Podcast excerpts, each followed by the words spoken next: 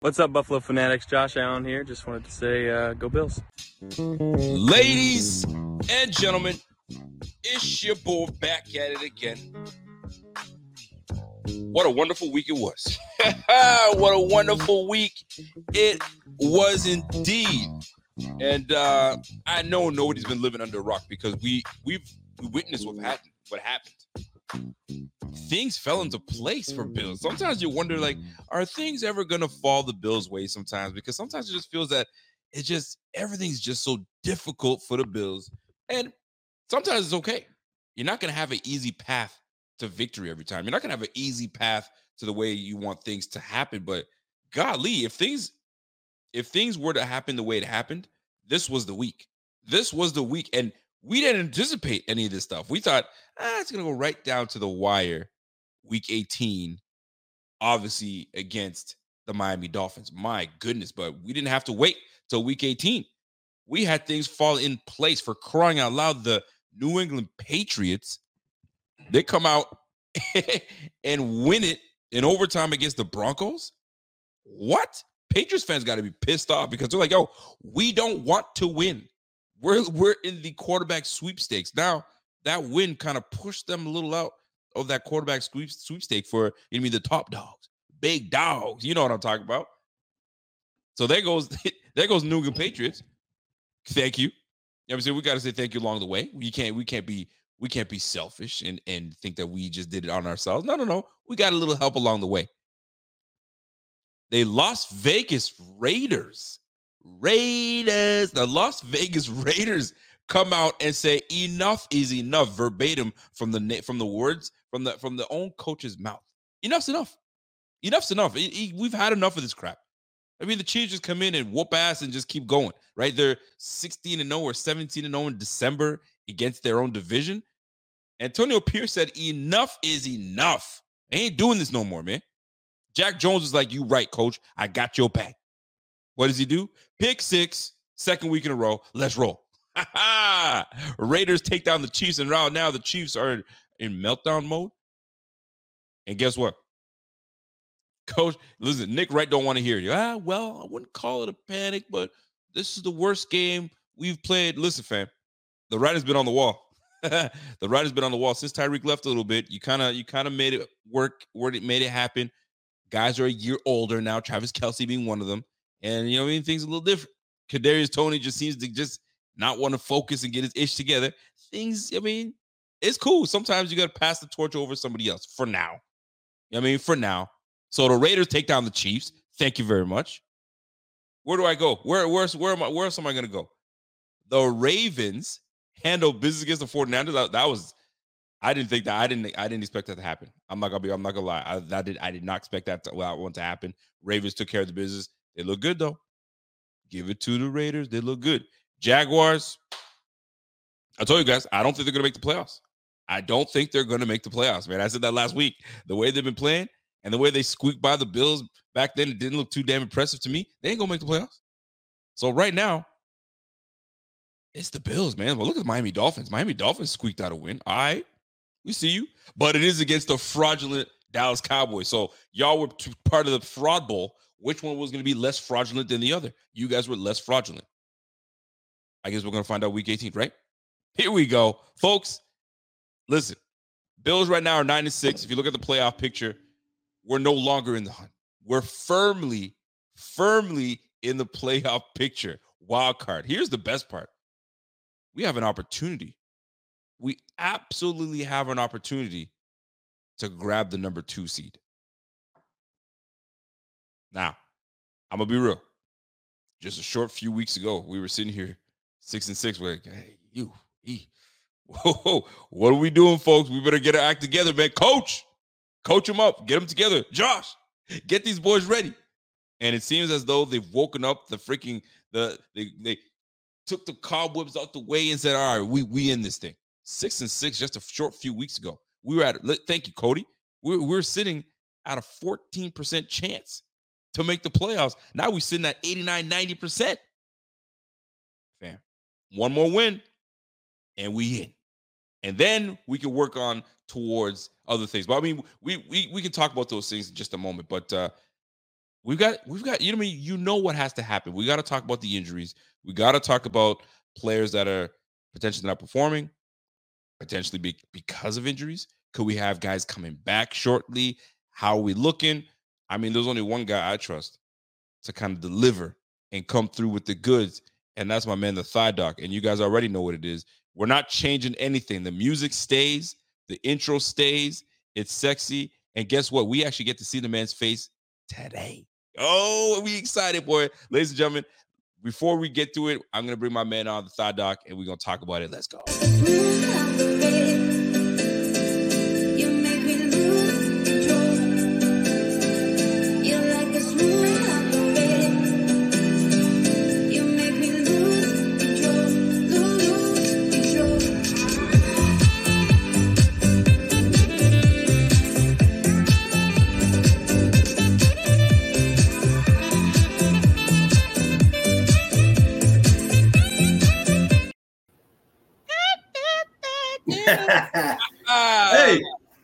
What's going on, boss man? Hey, we're doing good. We're excellent. What? What? Hold on a second. We you have a roaming buffalo in the house? Brought a mascot here. What? Oh, what do we have here? this is uh, Thigh Junior. Uh oh. Oh, Thigh Junior. Well, what's up? he's not having Good. it. Well, that's okay. When he's when he's not shy, maybe he can give us a little something. But listen, Alex Thigh Doc, talk to me first of all before we even get into injury chatter. Yeah. How you feeling about these Bills at the moment right now, having the opportunity that we have right in front of it's us? What, it's what we wanted. It's what we talked about in September, right? Getting hot at the right time. Mm, mm. In front of us. Now, yeah, we, we can't get the one seed, but I'll take where we're at. Listen, the one seed sometimes you, you don't you don't I mean one seed is great, but sometimes you get cold off the one seed. Right. You haven't played. I mean, yes, you got a little healthier, but then you want momentum. And right now, the Bills got momentum. So, do we want the one seed? Maybe not. We're we're rolling the way we need to roll. So that's that's what we like. Um, let's talk about these injuries now, man. We got to yeah. talk about. It. Uh, I'll let you start off and let us know where you're most concerned, where you you're and right to the least concerned, and how how you sh- how you feel about how things are shaking out. Yeah, uh, they're shaking out good. Obviously, some guys are getting healthy. Um, seeing Daquan is close. I, I still don't think he's going to come back till Miami, um, and that'll be right after three months. So, like what we talked about before, right? Um, don't don't expect much out of him. You know, I know he said, yeah, he feels strong, but um, it's not going to be the same for him. It's going to be it's going to be tough. He'll be in a harness uh, and a limited snap count. Um, not sure what's going on with Kaiir Elam, right? So I don't know if the team's just like getting him some reps or if they're they're serious about bringing him back though. Um, it, all reports were it was just like a you know like a moderate ankle sprain, not your usual lateral ankle sprain. The mm-hmm. it was more the ins, inside one, which is like similar to a timeline like a like a high ankle. They're a little trickier, okay. um, but still not not really something you need to miss two months for. So. Um, I don't know if they're just, you know, they just don't need them and they just wanted to kind of just keep them around, get some get some practice like that. We'll see with that one. Um, and then like with with within the game. So what did we see this past week? Now the Bernard one scared me, right? Mm. Uh, the, the linebacker there. So non-contact went down. You know, I got a little hate because I, I, I tweeted out right before the commercial break. I mean, he's grabbing his he's grabbing his ankle back yeah, here. Yep. Right, and he's going like this. Usually that means uh, is my Achilles still there? Okay? Yeah. What's going on? Um. Yeah. So I'm like, he's grabbing his Achilles, guys. Um, but obviously, he came back in the game. He's jumping around the sideline and came back in. So his foot just got stuck. It got tweaked. Um, I'd say a mild sprain, and he should be good to go. Um, who else did we see? We saw Benford, right, with the stinger. Yeah. Cool. Yeah. All right. So stingers, uh, you know, they're okay. Usually, guys can come back within a week. Um, but once you kind of get one, uh, they're a little easier to get for a while. Um, as we saw Brock Purdy last night on Monday Night Football, right? He had a stinger two weeks ago. Sure did. Took a pretty took a pretty benign hit there uh, last night, and then he had to come out for it. Um, that, that's not the same kind of stinger we see with Micah Hyde, though, correct? Because he had a major surgery. Yep. He had a fusion, right? So a stinger after that's usually game over. But it looks like he's serious about coming back. So he was back at practice last week. He didn't practice the week before. He's missed two games. I think they hold him out of the New England game because I think they know, like, best best example I give you, it's like a it's like a boxer once he loses his jaw, correct? Mm. Right. So you start, you know, you start to get knocked out easier and easier. He's going to get those stingers easier and easier. This has got to be his last year, um, and just basically save him for Miami. And you know, you're you're in a situation where this guy, you know, I don't think they even know what it's going to look like. Right? He could take another little nick, and he's out, or he could take a couple hits there and, and stay in there for a while. We'll see. The only caveat is is do you want to roll into a, a playoff game with a guy who might get knocked out in the first hit? Because that's going to test your depth. So, as a coach, as a head coach, are you are you do you shut it down? Do you shut it down and say, you know what, it's it's, it's over with, or do you leave it up to the player to tell you, I'm good, coach? Um, so it's funny. I had interviewed Lorenzo Alexander, and he said the Bills are good about this, where they don't they don't pressure these guys. They're different than other franchises. Okay. He was there for the Washington situation with uh, Okay. RG three. Okay. Bas- Basically, he it's the physician tells you what the deal is, and then the the family and the player get to decide if they want to play. Gotcha. the right way to do it. So, in my opinion, I think the, what's going on, right, is the guys are like, listen, the, the more you bang up your neck, the more you're looking at you're going to need another fusion. And then once you fuse two levels in your neck, it's a big deal because even with everyday life, you're gonna you're gonna need to get that fusion updated in like 10 to 15 years. So if you're escalating and expediting that second fusion, this guy's gonna be like 40, 45 years old and and looking at getting his whole neck fused. I mean, he's going to be in rough shape when he gets older. So I think that he knows it's his last year. He wants to ride or die with this season. And Yep. he's, I don't care. Rest me, and we're going to try it again one more time.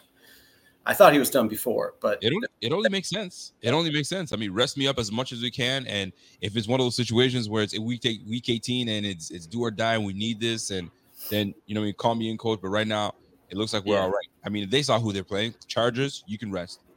We got the Patriots. You sh- we should be able Rest to get them. them, no problem, and and we go from there. Um, Yeah. Kyle Johnson. How long? How long? How long can we anticipate? Do we do we get Leonard Fournette back up again, or does Ty oh, Johnson? Ty. Yeah. So Ty's got an AC joint. So we talked about how like you Mhm. take a hit to the shoulder. Usually it's when guys tackle you down to that side, it, it bangs it up. But he he had a weird one where like they they went shoulder pad to shoulder pad, right. which still depresses the shoulder there. So he sprained it like that. He stayed in the game. I thought that was that was uh, aggressive of the team, but because the way he had dangled his arm, it did not look good. Usually, guys don't dangle that if, if it's a minor sprain. So we're looking at like a grade two here. Um, they, I think they just know the situation. It's going to hurt. Try to get through that week and and maybe this week. Again, I don't see this as like a four week issue or anything, Rico. Um, I would think he would come back this week. Right. Um, and that's my opinion. We'll see how the practice uh, report looks, though. We'll definitely see how that that report looks. So right now, it uh, it seems as though we're we're getting healthy at the right time. Now you mentioned uh Kaiir Elam. So the Bills right now, Yeah. as um as reported by uh Joe, 50 roster right, and they've got a decision to make because uh sending Jordan Phillips to the IR has opened up Yeah. a roster spot, but they've also yeah, they've also got Daquan Jones that could be returning to the squad, as well as Kaiir Elam. So they've got Yeah. a decision to make. Do you ice Kaiir Elam? And this is a question for the chat. on how you guys feel. Do we leave things the way they are in the defensive backfield? Because obviously things are all right. We got Dane Jackson, uh, Rasul Douglas, uh, Rasul Douglas is how Howard pronounces it. Obviously, we got Benford. They're doing well. Cam Lewis can go in and split in and out uh, at the cornerback spot. But I mean, it'd be nice to have your a fourth corner just in case something goes down.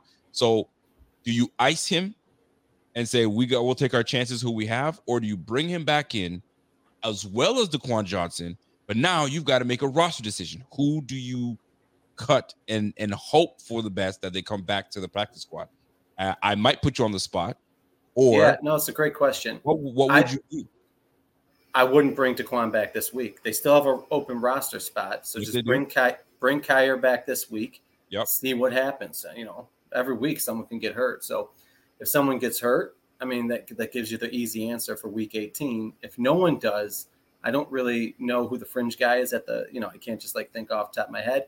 I would assume maybe like a depth linebacker. Maybe you're looking at like a Spector potentially, or like one of those last linemen. I mean, you guys have had, you guys, we have had like Ifedi. He hasn't like been activated. That's right. That's someone who I could see. Hey, just cut. Listen, we'll put you right back on on the practice squad. That'd be a good idea, in my opinion.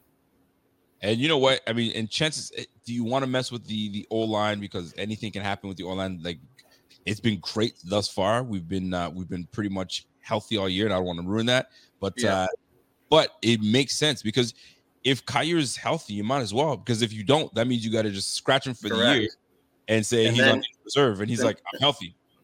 And then say a DB gets, I mean, a corner gets hurt week 18. Absolutely. You're trying to roll into the playoffs, and now you're scrambling. So to me, uh, you got to make that you got to make that uh, that cut, man. If I, I fight, he's got to be the one that falls on the sword. Poor guy has it. He's just been on the squad just to just yeah. in case. Um, it's a it's a tough it's a tough position to be in, but you don't want to give up on Kaiir Elam. You don't want to give up on Daquan Jones if you can add them to the squad, which makes the squad better. Uh, that's that's where we're at right now. So I, I find that quite interesting. We'll see how it all how it all shakes out. But I like what you're saying. You're saying add one for now. If things yeah. materialize where we unfortunately get into an injury situation, boom, then we can then we can add the other. But if everything stays yeah. the same, oh boy, we got a tough decision to make. And uh because then hope- you'll have Kaiir on there, and you're gonna have to you're gonna have to cut bait with someone else. I doubt they would cut him to bring Daquan back. You understand what I'm exactly. saying? So I think I now that I think of it, I think Ifedi would be the easy thing. Be like, hey, stay in the parking lot. We got you. We'll even give you like a little extra signing bonus. Get back on the practice squad. That wouldn't that wouldn't be a bad deal for him. He's I mean no, he, he, just had, he hasn't been activated all year, so um, that's exactly. uh, you got to talk to got to talk to the guy though. So got it. Got to talk to the guy. Now, uh, injuries aside, my man. Injuries aside, uh, there's there is one more Rico. Oh, talk to me now. It's and this is a big one. So what's up with Diggs? What is up with Diggs? So I got, I got. Listen, I'm on, I'm on, I'm on, I'm on the very defensive end with with Stefon Diggs. Right I, no, no, I don't, I don't think. Step, I, I don't think this isn't. This, this isn't like a hey he's over 30 he sucks conversation. He has had four out of five weeks where he's been coming in under 80% snap count and he only had 60% last week. Now i get he dinged his neck on the first play. Whose fault was it? Antlin's throw. Thank you. Go on. But it, i get he dinged his neck but i don't think he looked fine to me. It didn't look like he needed a 60% snap count in a tight game. So either it's actually pretty moderate of a sprain, or his new snap count is around 80%, and he's been having some issues somewhere else. So he, he's usually like an 85% guy, you understand? Mm. So for him to, I'm going to pull it up right now. Are you ready? I got, yeah. I got it. Uh, I got it queued up. Talk to me. So, so he's averaging about 85%. In a high week, he's had 99%. He's had 90, 93, up to 95. Usually he dwindles between high 80s, low 90s. And then four out of the last five weeks, we've seen 80. Then he had a 92, and then a 79, a 46, and a 60. I get the 46 was extra low because it was the Cowboys game, yep. but that's alarmingly low. And then to come in at 60 with a tight game, I get the neck sprain, but that's yeah. that's four out of five this month. What's going on? Um, just a thought. I don't know. But two years ago, he had to miss that 10 days in camp with his knee injury. Um, I don't know if you remember that. He had to sit out of camp for about 10 days and uh, going into the yep. 2021 season. Yep. I don't know if he's got some tendonitis, stuff like that. Um, they've given him rest days in the rest days in the past, like last year they used to do it a lot. I don't know. What do you think? Well, there's never been like a, a, a designated I know. to him. I know. So, so okay, fine. Okay, if we're gonna talk about it, let's talk about it, right? Yeah. So, hey, they didn't they didn't put anything on Kaiir early this year. I'm surprised they didn't uh, after he dropped that report to the Buffalo News. I don't know why they weren't like under the scrutiny from the NFL. He had a, a deltoid ligament sprain. He sits out for four games, comes back, gets torched for two weeks, and then a week and a half later, oh, it's an old injury from camp, and he's on the IR. Like it's a little, little sus. So wow. yeah, I, I think I think Diggs might have something. I'm about eighty percent in my head thinking he does, and uh, they're just not reporting it and it's All something right. chronic like a tendonitis, something like that. And and it could be, it could be, it could be something physical, uh, or it could be, and and this is a valid question by the way. Walter comes in and valid says, "I love Diggs, but give him the same criticism we give Allen when he's been lacking. Your mouth can't be bigger than your game." But here's the thing: his mouth is not big. He, He's, he's not, teammate. He's he's a, He's a phenomenal teammate. He's not out here talking ish. He's not at all. It's the media that always makes things bigger than what they really are. Right? The man is on his own social media talking about some things that are not related to football, and people correlate it to football and say, "Oh, he's he's this." I'm just talking about a lyric, man. Golly, take it easy, Yeah. right? I- So he, I think he knows what he's doing sometimes. I mean, listen, this is social media, man. You know how it is. I need more buzz. Let me talk about it. But let's really do let's let's actually talk about this because it is something that I'm starting to see, and I it's something that I, I get frustrated with because you want to blame someone. It's like blaming. Um, listen, let's just stay with Diggs. You your lack of production, and let's be real, his production has not been the greatest. It it hasn't. I'm not sure what's going on uh, between him and the the offense. And I don't want to say, well, it's because of the new offensive coordinator, but because the new offensive coordinator we have, we've been we've been pretty efficient offensively. I mean, just as good as when Ken Dorsey was here. Difference is, and the stats are out there, they're just as good. The difference is, um, you got more utilization out of their RB. Now, correct. does that take away from what Diggs does well? I'm not sure, but I'm gonna just put it this way: the one thing that I do see is Diggs. Every everybody's talking about separation. He's not getting enough separation. Are you kidding me? One of the best route runners in the game not getting separation. That's what they do. Route runners gain separation, and he has had separation. It's just our quarterback isn't accurate enough to get him the football. So when you have these games that are 29 yards, 24 yards, or five receptions, we're one one connection away from having 125 yards, another connection from having 160 yards because we're missing on these plays. But right now, he's saying nothing because we're winning. Now, how long does that last? Ah, that's the big question. Um, Yeah. but it's fair, fair criticism because as a star, as a bona fide number one receiver, I expect more from you. So this is where Coach Brady has to set him up and put him in, in prime position. I mean, we've been sitting here talking about Gabe Davis not showing up, and he has said nothing. He just plugs away and does what he's supposed to do, and then finally breaks out, has a four reception game, 130 yards, and a TD. So it's just a matter of just buying your time until the time is right. But for a number one receiver, your time is always, it's always got to be there no matter what. So what's going on with that connection? I mean, it's it's valid to talk about it. It's valid to bring it up. I personally don't think there's anything at all wrong with Stefon Diggs. It's just a matter of these two boys finding a way to get back on track. But you don't want to force the football to Diggs because when you force the football, bad things happen. And right now, Josh isn't forcing. So now he's spreading the football around and so on and so forth. But if you look at Josh's statistics the last few weeks, hasn't been amazing either. Hasn't been great. I mean, Dallas Cowboy game aside, I mean, look at uh, the game we just had. You had 15 completions, 15 completions. So not a whole lot. So fair conversation to ha- to be had. I'm not exactly worried about the player Stefon Diggs. I think it's more so it's just the way this the scheme is being played right now, and it's each week to week, week to week. We'll see how it plays out, and we're going up against uh, who do we got? The Patriots. This is where I want to see something materialize. I mean, the Patriots don't have Gonzalez out there. I mean, they don't have anybody that can tell you uh, they can lock me down. So we'll see. But that's my thoughts. Your thoughts? Are Yeah. you are you in on that? Are you So- out on that? What are your thoughts? No, I'm on board with you. He has had a couple tough throws to him. Um, I don't like that they keep trying to feed him with the screenplays. Like obviously that's not working. And if you're gonna work that, make sure you hit the one where Gabe Davis leaks out. I mean that that's what you're setting it up for. Am I right? Or they're just trying to keep teams honest because they're backing off too much. But what? Side note: What I don't like that we haven't seen much this year is like maybe we didn't see much last year, but the the easy money throws I used to love to see are those comebacks, right? The guys are pressed off. Allen two steps, hitch, boom, balls out while the guy's Yep. turning back. He's hitting it for eight yards, turns around, falls forward for the first down. He hit one of them to Gabe Davis, and he shook shook loose for shook loose for like an extra Yep. like ten Yep. yards. Those used to be like uh, a staple in the offense, like back in like 2021. So um, I don't know what happened to that. If guys are off the ball, why aren't we running that? Um, I don't know. But where I'm coming from is listen, I, I do the injury stuff. I watch football. I love football. I kind of know football. I, I. I would think so. Um, but I'm not like an offensive guy. I don't, I don't see the routes being run and uh, the separation. I don't look into that. But I do see the snap counts dipping, and I Mhm. do watch the the game and they're like, hey, Diggs isn't out there on third down. So to me, that's like, what's up? Um, and in my opinion, I, I think he might be nursing something. So I'm not trying to sound the alarm. It's something that's obviously not bad enough to put him on the injury list right now, mm-hmm. but he might show up for a neck this week.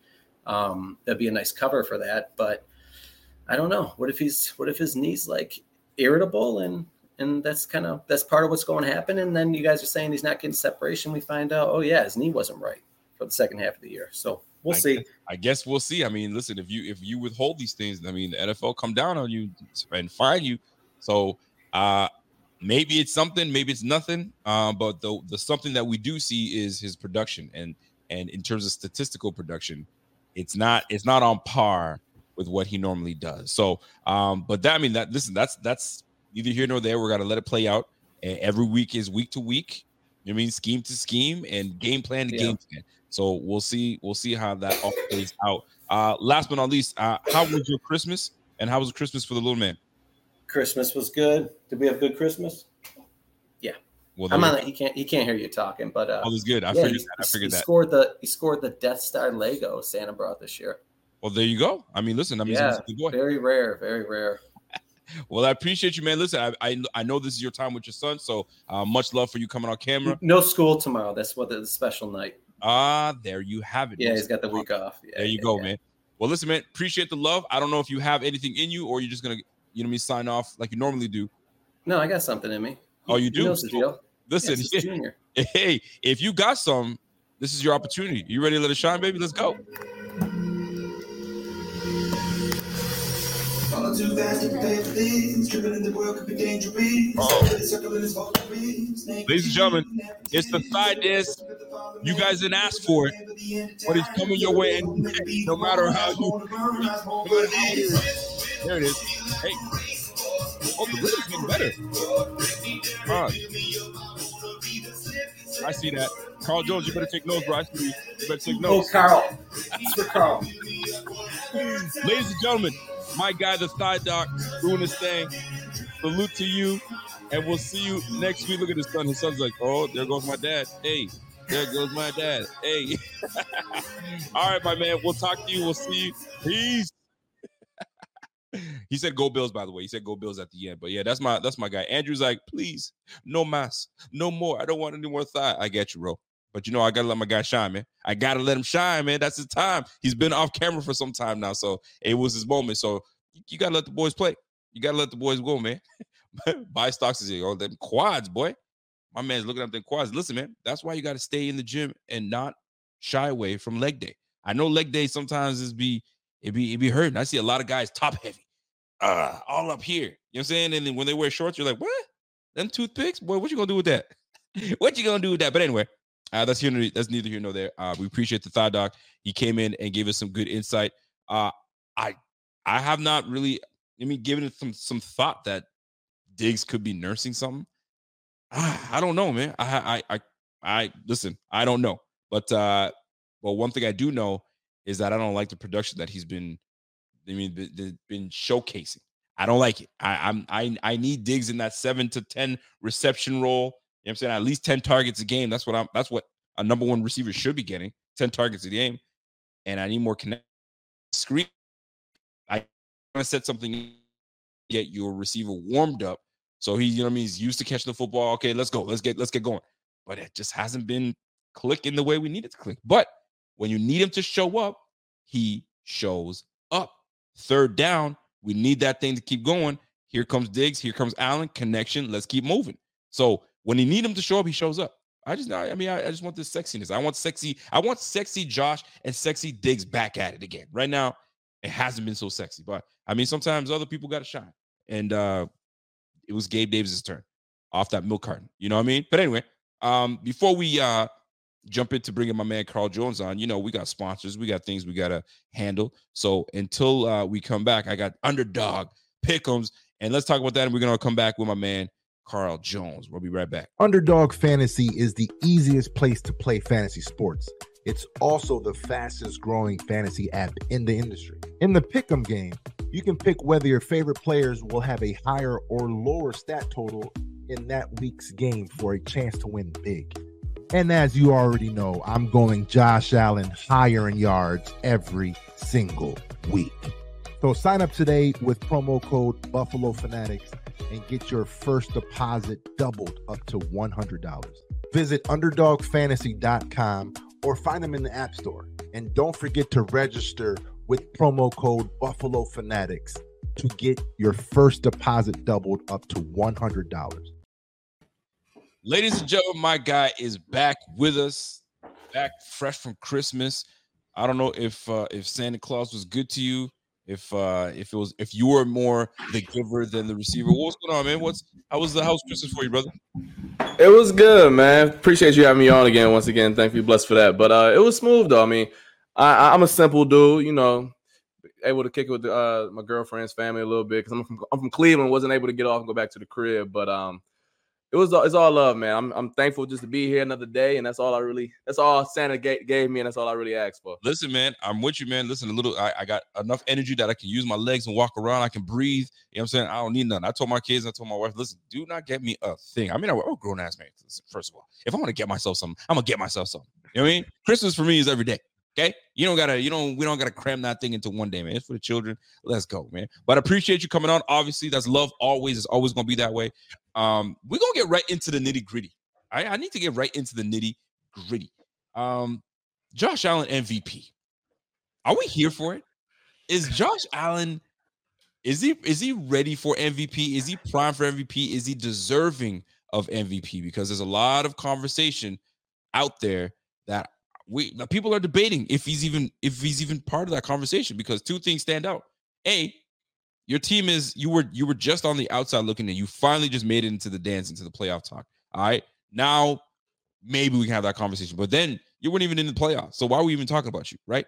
Only winners get the consideration for MVP. Right. Now he is winning. That's number one. Number two, you got too many turnovers, bro. Your turnovers are killing your chances. What do you mean? Like, what, do you? How are we going to give you MVP when you got damn near 15 interceptions? Stop it. We're not giving that to you. 18 turnovers altogether. We're not going to do that. So, to to you, I pass this along. Your MVP. It seems that the conversation seems to be swaying back and forth. Is it? Do you need to be part of a winning squad? Is it? Do you have to have statistics? Uh, statistics only. Where is it that you define your MVP? To you, what do you think? For me, it's always a combination of a little bit of everything. Like it's not necessary. I'm never really a statistics guy. I'm never really a like, oh, like I'm solely caring about winning. Like for me, I'm a big college football guy, as you know. And this year, the Heisman Trophy winner just had the best statistics. He wasn't on the uh, winning team. He, I think that LSU had three or four losses, yep. but the statistics were so great that you had to give it to Jayden Daniels. And other years, I'm like, look, the team is so good that you want to give it to the best uh, the best player on the best team. So I think it's a year to year thing. Um, in terms of this year for the MVP, for me personally, I'm, I'm kind of torn. Like you can give it to Christian McCaffrey, you can give it to Lamar Jackson, you can give it to Tyreek Hill or Josh Allen. Yep. For me, I just don't like how the conversation gets kind of um, framed sometimes because it, it, tears players down instead of uplifting them and just making them just the great players that they are. Right. Like for every player who says Josh Allen is deserving, I'm hearing and when saying that Josh Allen has 40 touchdowns and he's having a phenomenal year that they rely on him so much, I'm hearing some people say, well, Lamar Jackson only has 20 touchdowns. He's not good. He doesn't have X amount of yards. When it's like, well, well, hey, buddy, like in the same way that they use Lamar, uh, Josh Allen on the goal line as the battering ram to get those extra yards.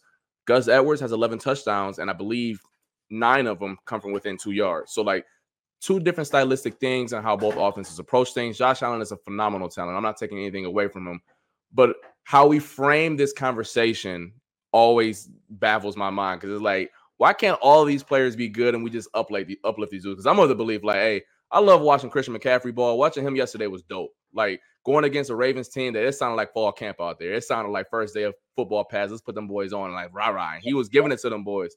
Same thing with Lamar giving it back to us 49ers defense that's violence as hell. And then also what Josh Allen did against the Eagles. I mean, I know they lost, but I mean that probably was the best single-handed performance we've seen all year out of a quarterback. So if I had to vote today and cop out and give you an answer that you're looking for, I would probably give it to Lamar Jackson. But it wouldn't be like, oh, I'm stamping this. This is how I feel. Like if you said someone else, I'd be like, cool. Like it's not something that I really feel strongly about. It's it's listen, I, and I'm a Lamar Jackson fan, so I'm with you, and I like that. But then when you look at this, when you and it has to be, you have to look at statistics because the last time Lamar Jackson won the MVP, he had 36 touchdowns, right? Very little interceptions. He was he was MVP, unanimous MVP. He was killing it. So when you look at the statistic, you're like, how are you gonna give that the MVP? Like most valuable player. Like I'm talking in the, all of NFL. But then are you like valuable to your team? Absolutely, he's valuable to his team, but so is Josh Allen. And then when you look at Josh Allen, you're like, hold on now. My man's got 40 plus touchdowns, and there's two games left to go. How do you avoid giving him the touchdown? I mean, excuse me, the MVP if he hits you with three touchdowns next game, four touchdowns the next. You know what I'm saying? So now you're sitting at four, just damn near shy of 50, and you're you're gonna bypass him. I mean, if you look look back at it, Brett Favre. Brett Favre is known as the gunslinger, and he's going, he's going, he's going to hit a lot, but he's going to miss a lot. So in '96, he had 13 interceptions, and not, and that's just interceptions. I'm talking about fumbles because I didn't even look into all that. 95, he got back-to-back MVPs. He had 13 interceptions that year. You know I'm saying? And Mahomes, when he won the MVP in 2022, he had 12 interceptions. So you're gonna give the ball up when you're when you're rolling. But here's the big difference though.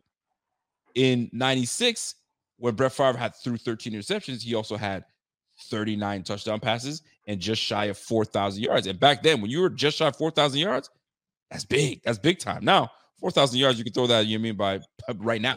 I mean, everybody's on the on the on the fringe of that. But here's the thing, and you're right. You don't want to disparage one, put one down when he's when he's in the conversation to be one of the best, but you're gonna put him down. But it comes down to your statistics. We look at what have you done this year how great is it?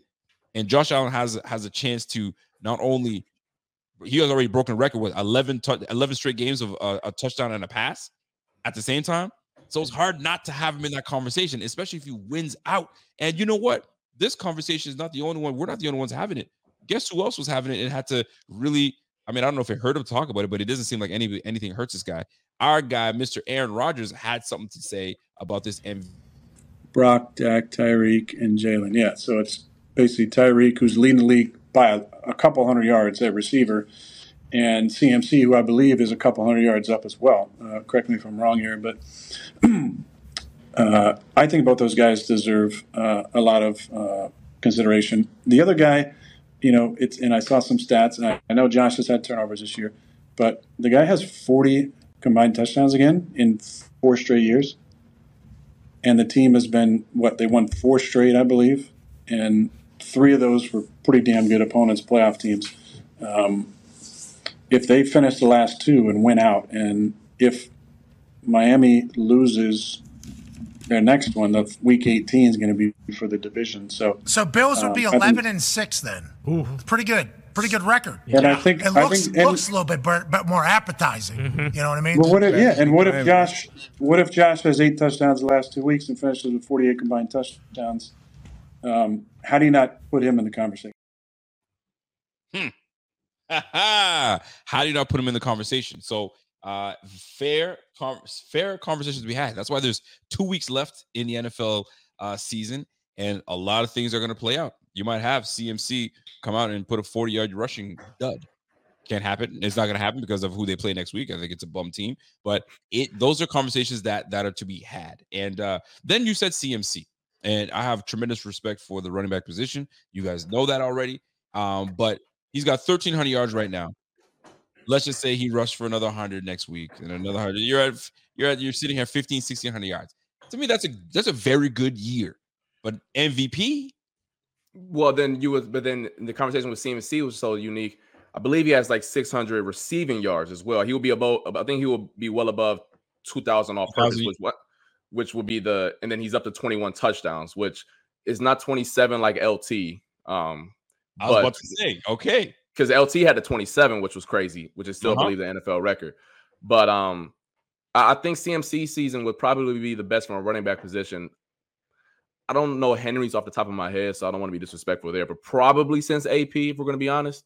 Um, I mean, CMC season is ridiculous. I mean, and, a, and he's a he's a I mean, he's the best back in the game, and he showed it again last night. Just couldn't overcome the fact that his quarterback threw four picks, Five, excuse me. It was, it was looking like it was looking like Brock Peterman. That's what he was looking like. They don't want to talk about it. You know what I mean? He was he was on pace to look like Nate Peterman. I'm just saying. Go ahead. Yeah, no. So I mean, yeah, it's it's a fascinating conversation. And look, I'll, Josh will have a prime opportunity in Week 18 if it's for the division. He's dominated the Dolphins throughout his entire career. He does that against the Dolphins defense, which has been playing really well over the past seven or eight games since Ramsey has come back. He goes against them, balls out like he normally does. Hey, now, now, now them voters get really got something to, to look at because the stats might be a little bit too overwhelming to to overlook. If you're gonna give the MVP, in my opinion, to somebody uh not QB related, it has to be Tyreek Hill. Tyreek Hill would be the most deserving of it, and he's missed one game. Imagine him not missing the game. He could easily crack that 2,000 yards. I mean, it's not over yet. I don't know his statistics at the moment.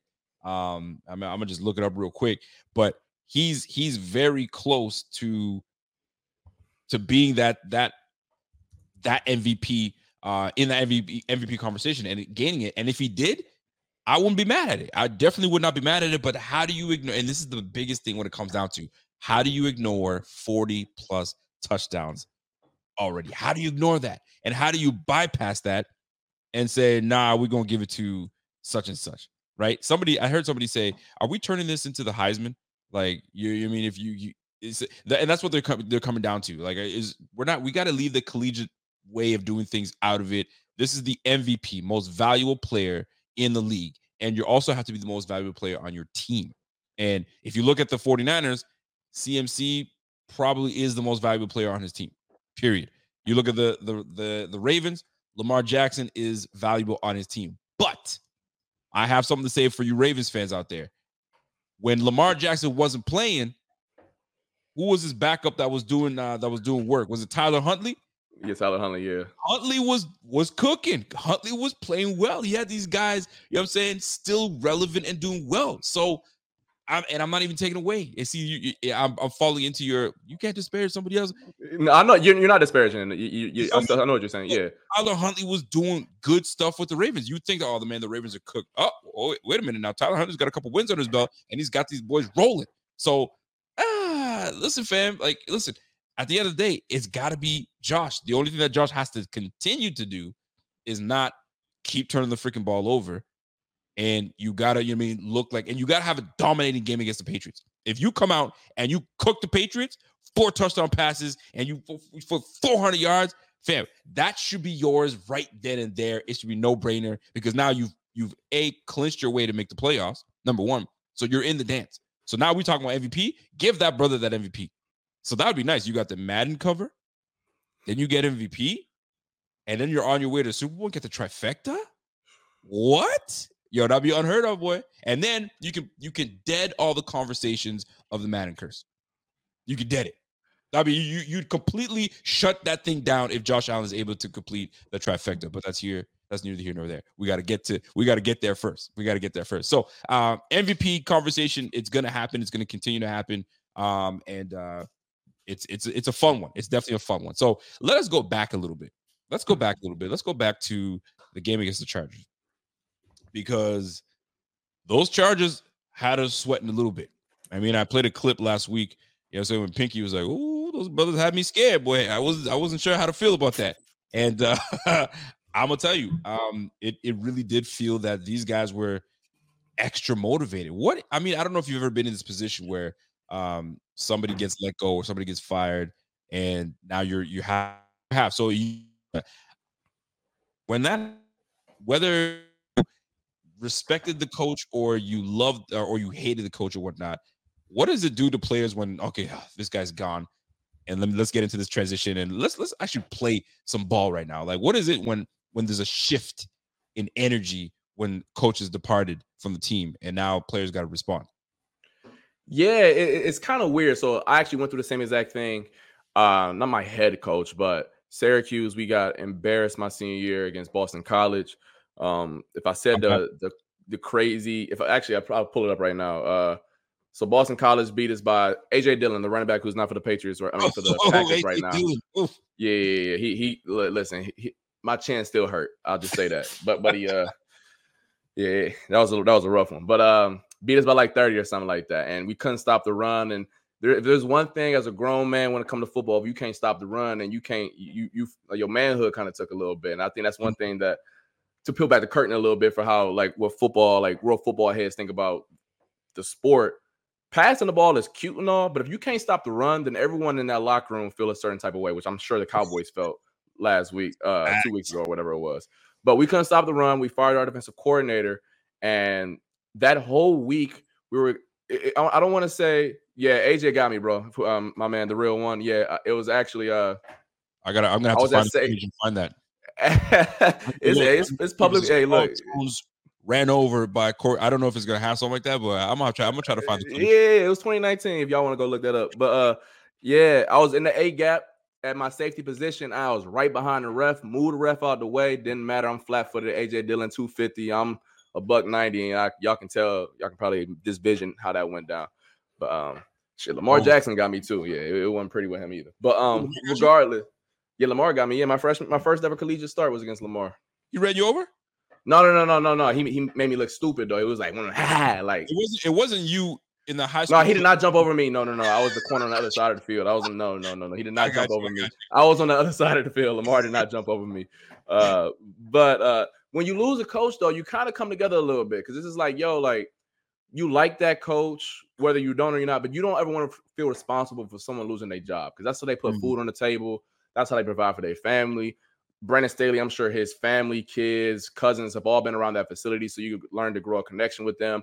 And he's not the only one that gets fired. That wife is no longer allowed in the building. Those kids aren't lo- no longer around. And you yes. feel kind of responsible for that. So it happened with us. I believe the next week we kicked the hell out of Duke.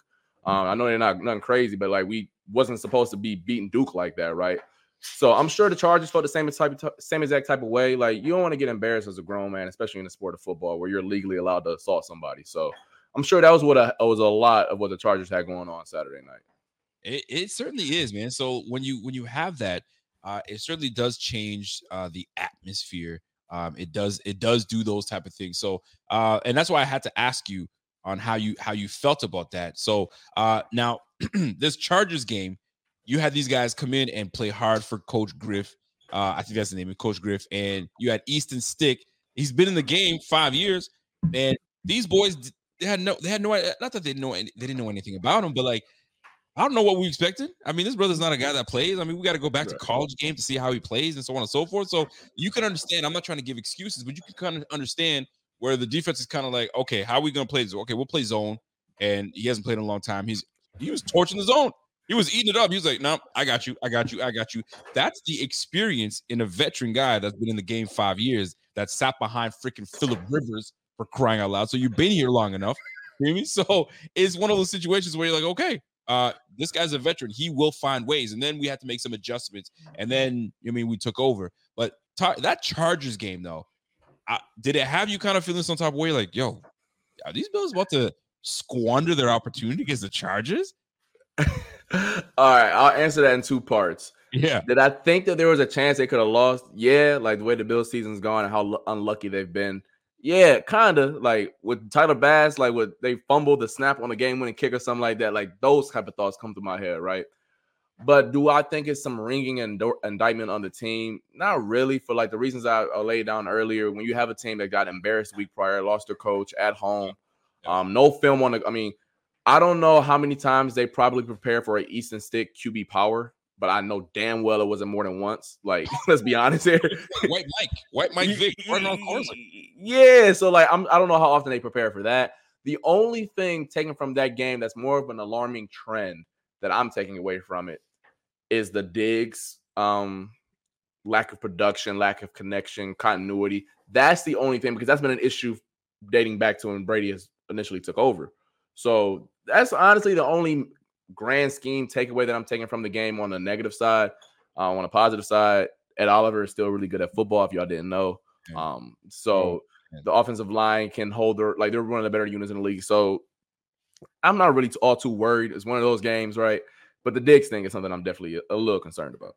We we're gonna touch on this because I was touching on it with my man Doc, and and and I'd love to to dive in it with you because I, I am kind of getting annoyed a little bit because people t- they're trying to tell me that he ain't got it no more or he's over the hump. And I ref- I absolutely refuse to believe that. But it's something that has to be spoken about is that that connection. But uh, just to kind of put the button in this Chargers game, we do like the fact that Josh Allen was able to say, you know what, let me put my team on my back like an MVP should, and let me march down this field and make some clutch plays. And speaking of clutch plays, the biggest clutch play of the night was the Stefon Diggs catch, in my opinion.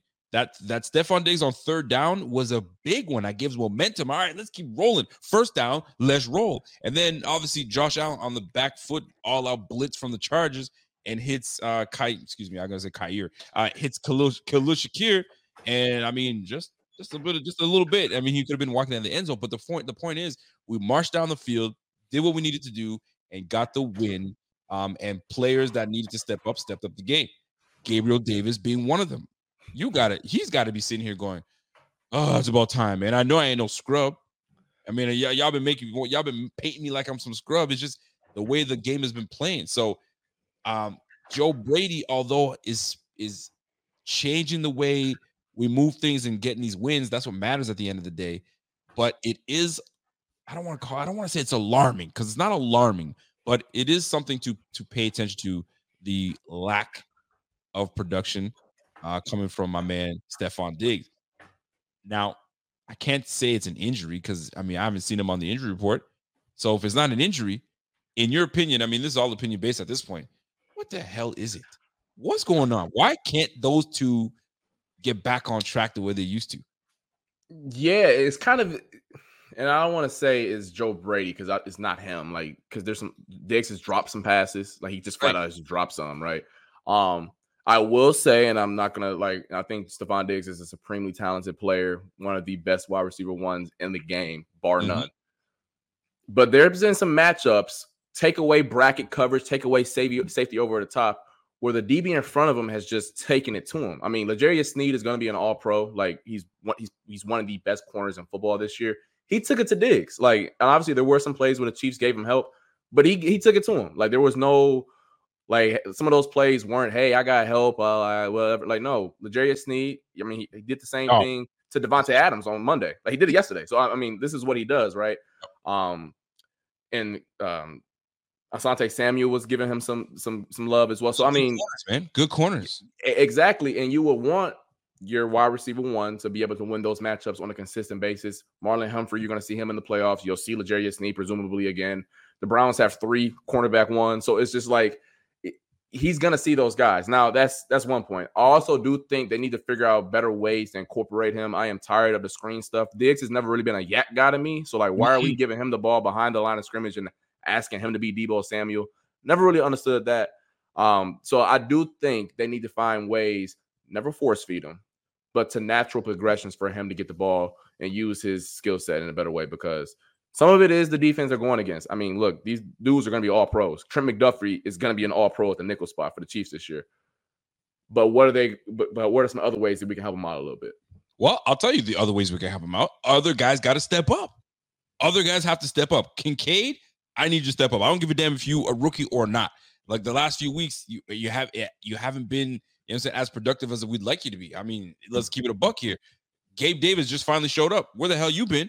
I need you to, I need that production always because then that opens up things for everybody else. So if you role players aren't doing what you're supposed to do, I'm gonna just lock this guy up, and then now we're gonna we're gonna force Allen to be Allen. But now that we've got a run game, there's less op- there's less opportunity to throw the football. So then there's then there's a little bit of uh, off rhythm, if you will right? Because we're running the football quite well, and the O line is just doing what they're supposed to do. So I can get that part. But role players got to show up in order for these guys to ball out. Mm. However, I pay Stefon Diggs. What is he getting paid? Like 20 a lot, $24 million a year.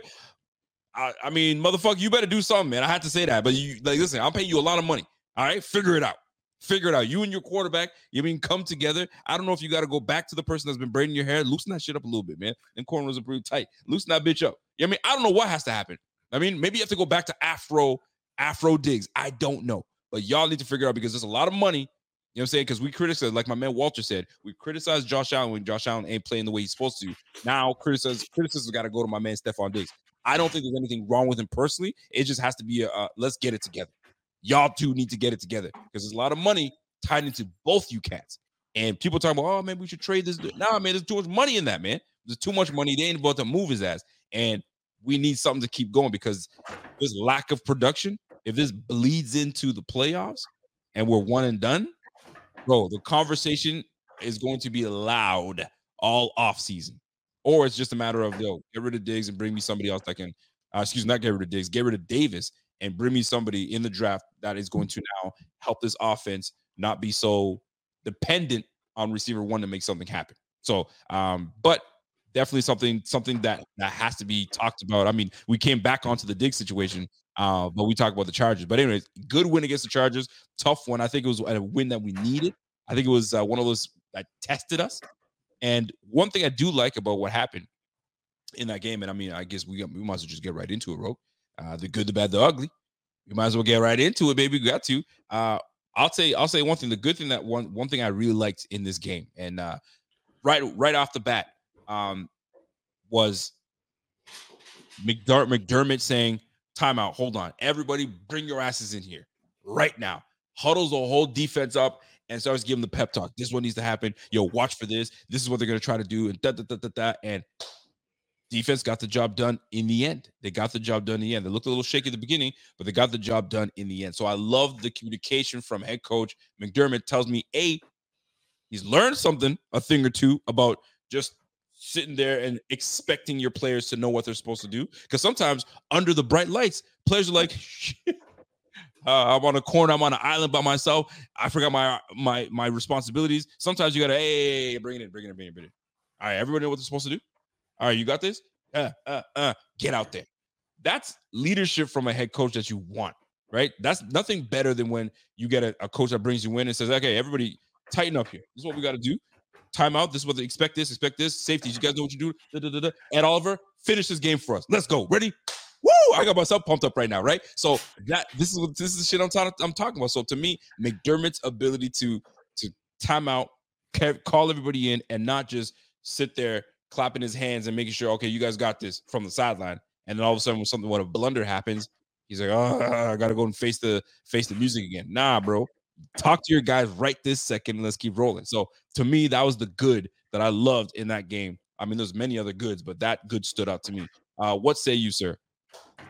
Uh, for me, it's gonna be Ed Oliver, and I've talked about this all year on, on the various variety of platforms in the games, is more players versus plays. Like, yeah, the first 58 minutes of the game, player plays can really get you through some of those things. Coaches can scheme guys up, put them in good situations to succeed. However, two minute situations, crunch time, I got film on you, you got film on me. Ain't enough, and so many, but so many different ways you can run power. It's only but so many different ways you can run four verticals, right?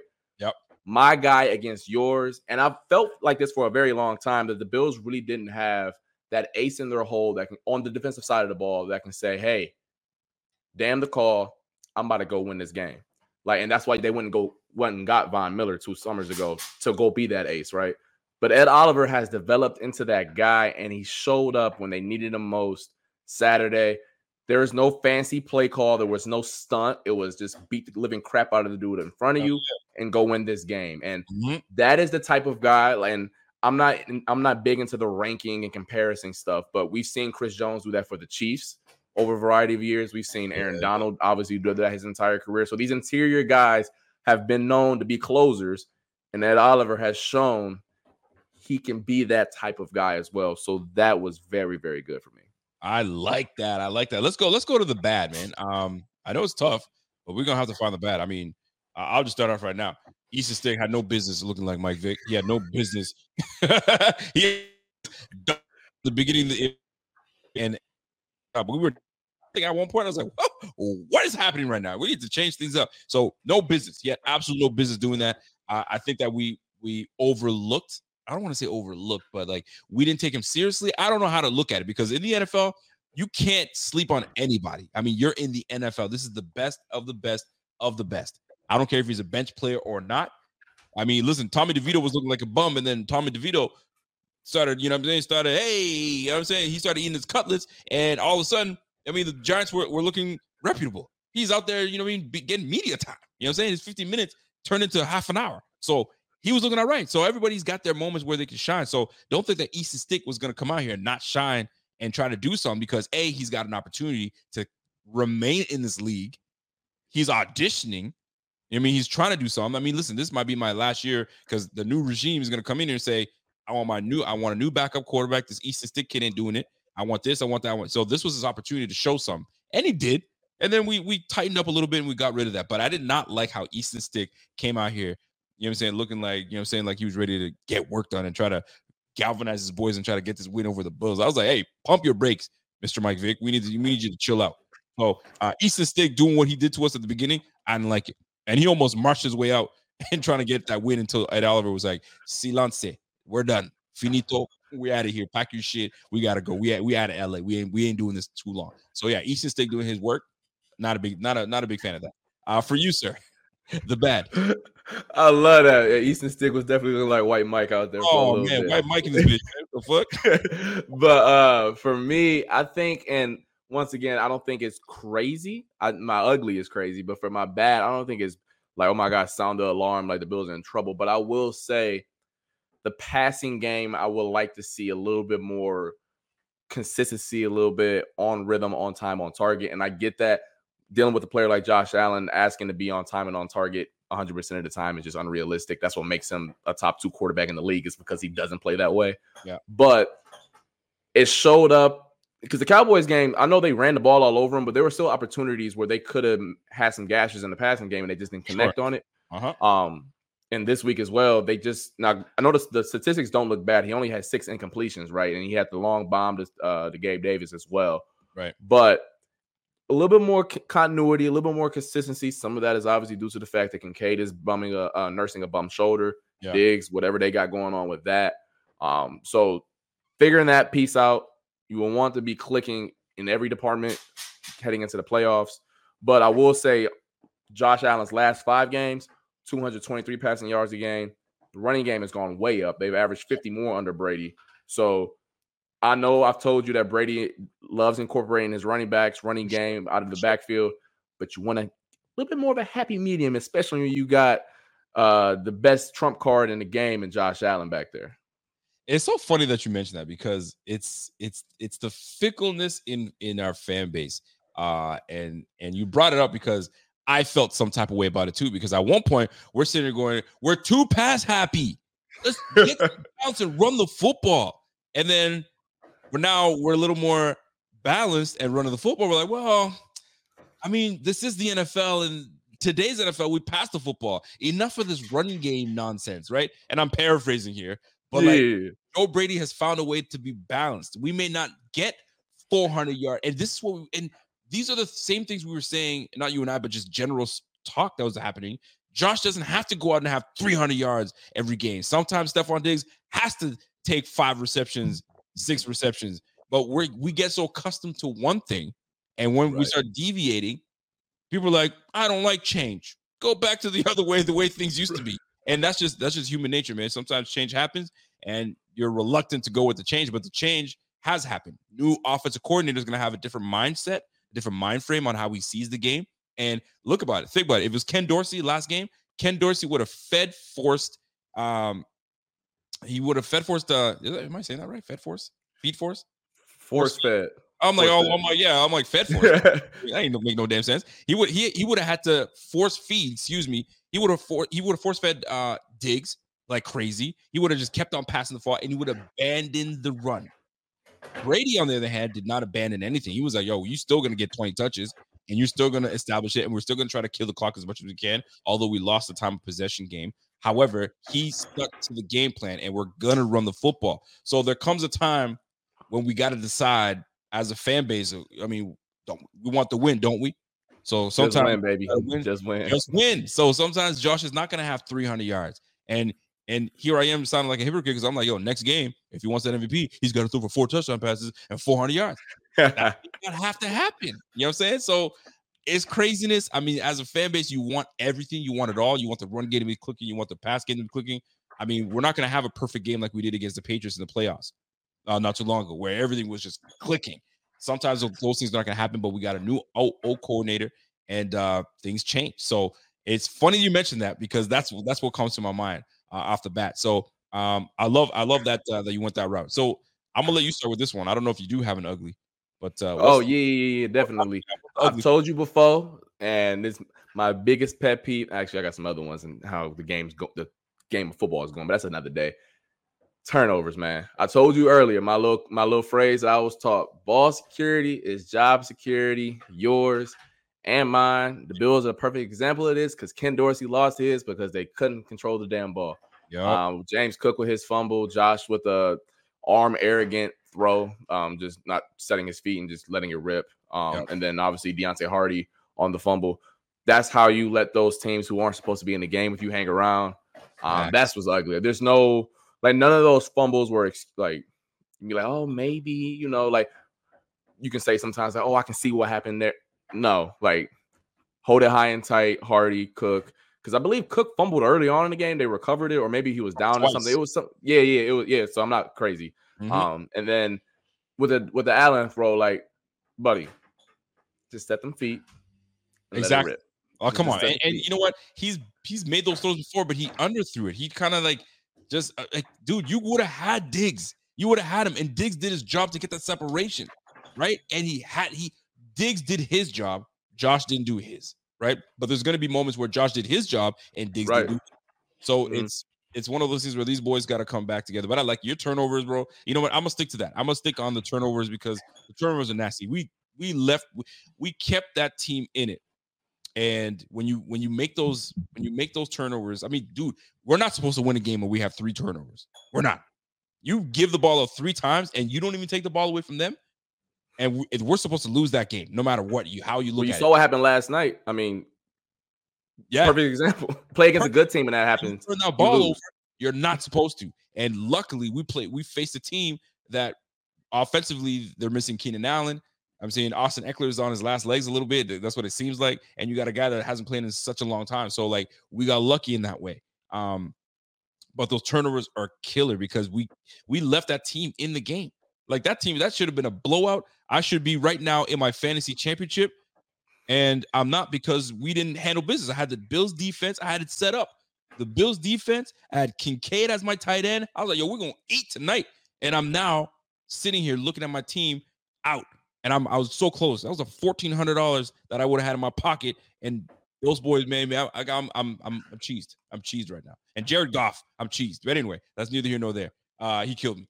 Um, but yeah, man. So the ugly the turnovers, and um, I'm a, I'm gonna stick on ugly. I don't know if I'm overreacting. I might have to make this overreact. I gotta I'm gonna make a new segment. Overreaction. Overreaction, Rico. I am done with Harty.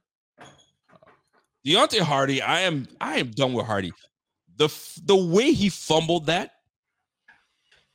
You t- you're on a punt return, and you turn your back. What are you doing? Turning your back. What are you doing?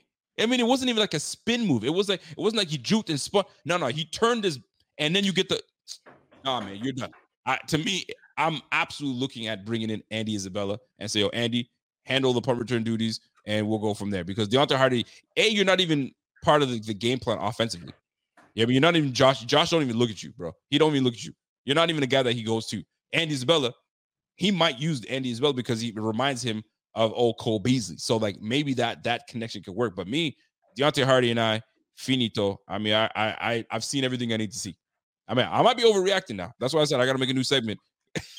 no, I don't think you are. I don't think you are. I think that being also putting out in that contract where it is a two year deal, but on paper you can really get out of it uh this offseason. So I oh, yeah. think it's safe to say the uh, the Bills will be getting out of that contract. Look, I think that they assumed that he was much more explosive than what they what they got. Like I, I think they saw they thought like they were getting a a really guy a guy who can take the top off of a defense, who can get in and out of coats uh, cuts and be explosive. But he quite frankly just hasn't been that guy. I know there was a rep early on in the year where he Josh tried him deep and but he didn't really didn't he couldn't unhitch, unhitch the trailer uh, like he just couldn't slide. So um yeah, I think that for all the good that Beane has done, I, I think that one is definitely a bust. Uh yeah, that listen, Beane has had some busts in his day now. He's had some yeah. busts in his day. Uh, this one is definitely one of them. And you paid him that much money, and you got him pretty early in free agency for what? You know what I mean? Like, were you just doing it just to get a to get a splash? Ah, I don't get it. I don't get that one bit. But yeah, me, me and Deonte Harty, I've been trying to say, yo, Give him the ball in space. He's he's like that. He's the no, he ain't, man. He ain't like that because I've seen it in space and he's just he's just whatever. You know what I mean? Yeah, exactly. He's he's what do you call it? A jag? Yeah, just the guy. Hey, yeah, you used to love that when you get the film the next day. J A G. Just put them on the whiteboard. I'm like, damn, what they is that what they be saying about me? Like, damn, just the guy, man. That was just the guy. I mean, he's just a guy on the squad. And you know what? On top of that, he's a silent guy. He's and not nothing wrong with that. He's not a he's not a very big rah rah guy on the squad. He's not a like McKenzie. I mean, McKenzie's joking around and all that. He's quiet as can be. He don't talk. He don't say none. And on top of you can be quiet on the field as well. No, sir. You got to go. You got to go. You got to go. That's uh that's my to me that's my my thing, man. I think I'm gonna make a new overreaction, Rico. That's what I'm gonna do because there's gonna be a lot of overreactions for me, but I may not be. But you know what? I'm not overreacting. Let me let me let me get you slide on over, brother. Uh, you know what? I'm not overreacting on. What you not? What's, what's going on? Who deserves to be on this freaking milk carton? Who's missing in action? Am uh, hey, l- listen, I've been giving him the benefit of the doubt. Say it. But I think Von Miller, I think is the is the milk carton. Uh, and look, I want to preface this by saying I am a little bit more. I want to preface it by I, I want to give people context as to why I was a little bit slow to the party. All um, because I what I am a former uh former athlete and I've seen my fair share of rehabs and recoveries, and so I am really sensitive because I know how hard the guys work, really bad days, depressing days, and all that good type of stuff. So I really am sensitive to a certain extent on how hard these dudes work to even get back on the physical side, let alone what be going on upstairs. Having said that, though, Von Miller's case is a little bit more unique because of the fact that he is 34 or 35, on top of the fact that he's not producing, on top of the fact that he is um just not doing anything out there, quite frank, off of an ACL. So I think that's what's what's it, it's tough and it hurts and it hurts to see. Like once again, he could still really be struggling with the knee, and I get it. But unfortunately, and I and I hate saying this because I don't want to be hypocritical, but this is a performance-based league. Mm. You've been out there for month, multiple months now, and mm.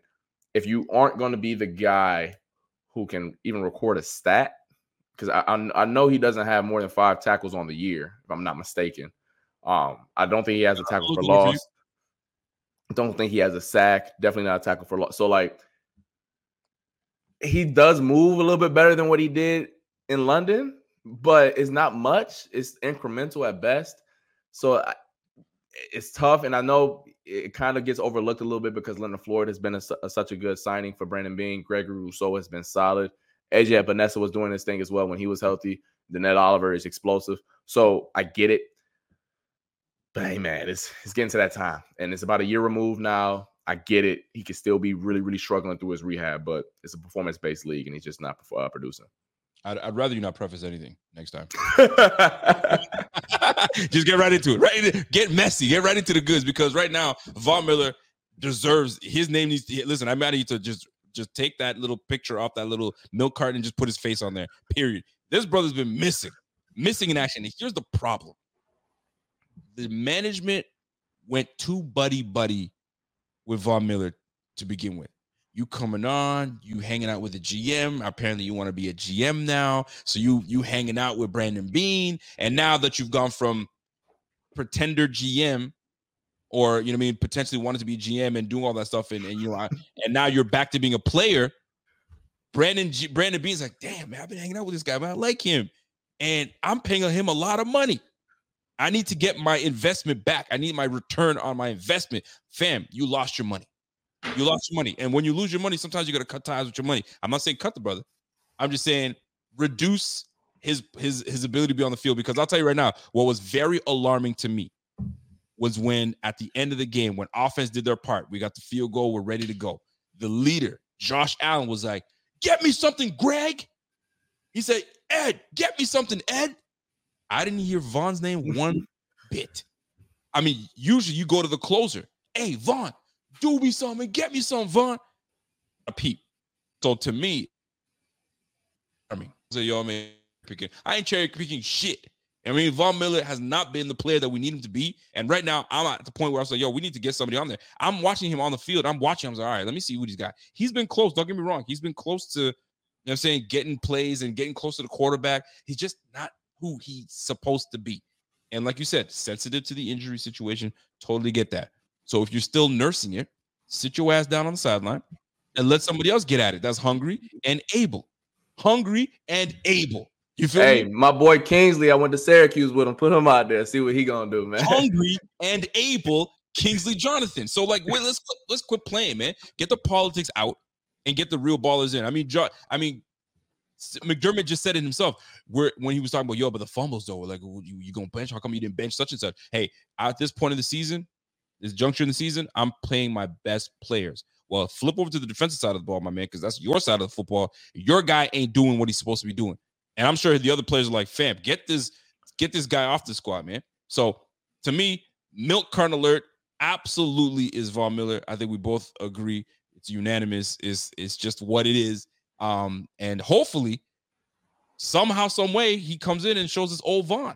Because what we really brought him on was to help us in the playoffs. That's why he was brought on to help us in the playoffs. So if he is just warming up offensive defensively, you mean during the regular season, so he can be revved and ready to go in the playoffs. And if he gives us something, then we got our money's worth. So maybe, and I say I'm making stuff up now, but now now maybe Brandon Beane's like, my return on investment is when we get in the playoffs.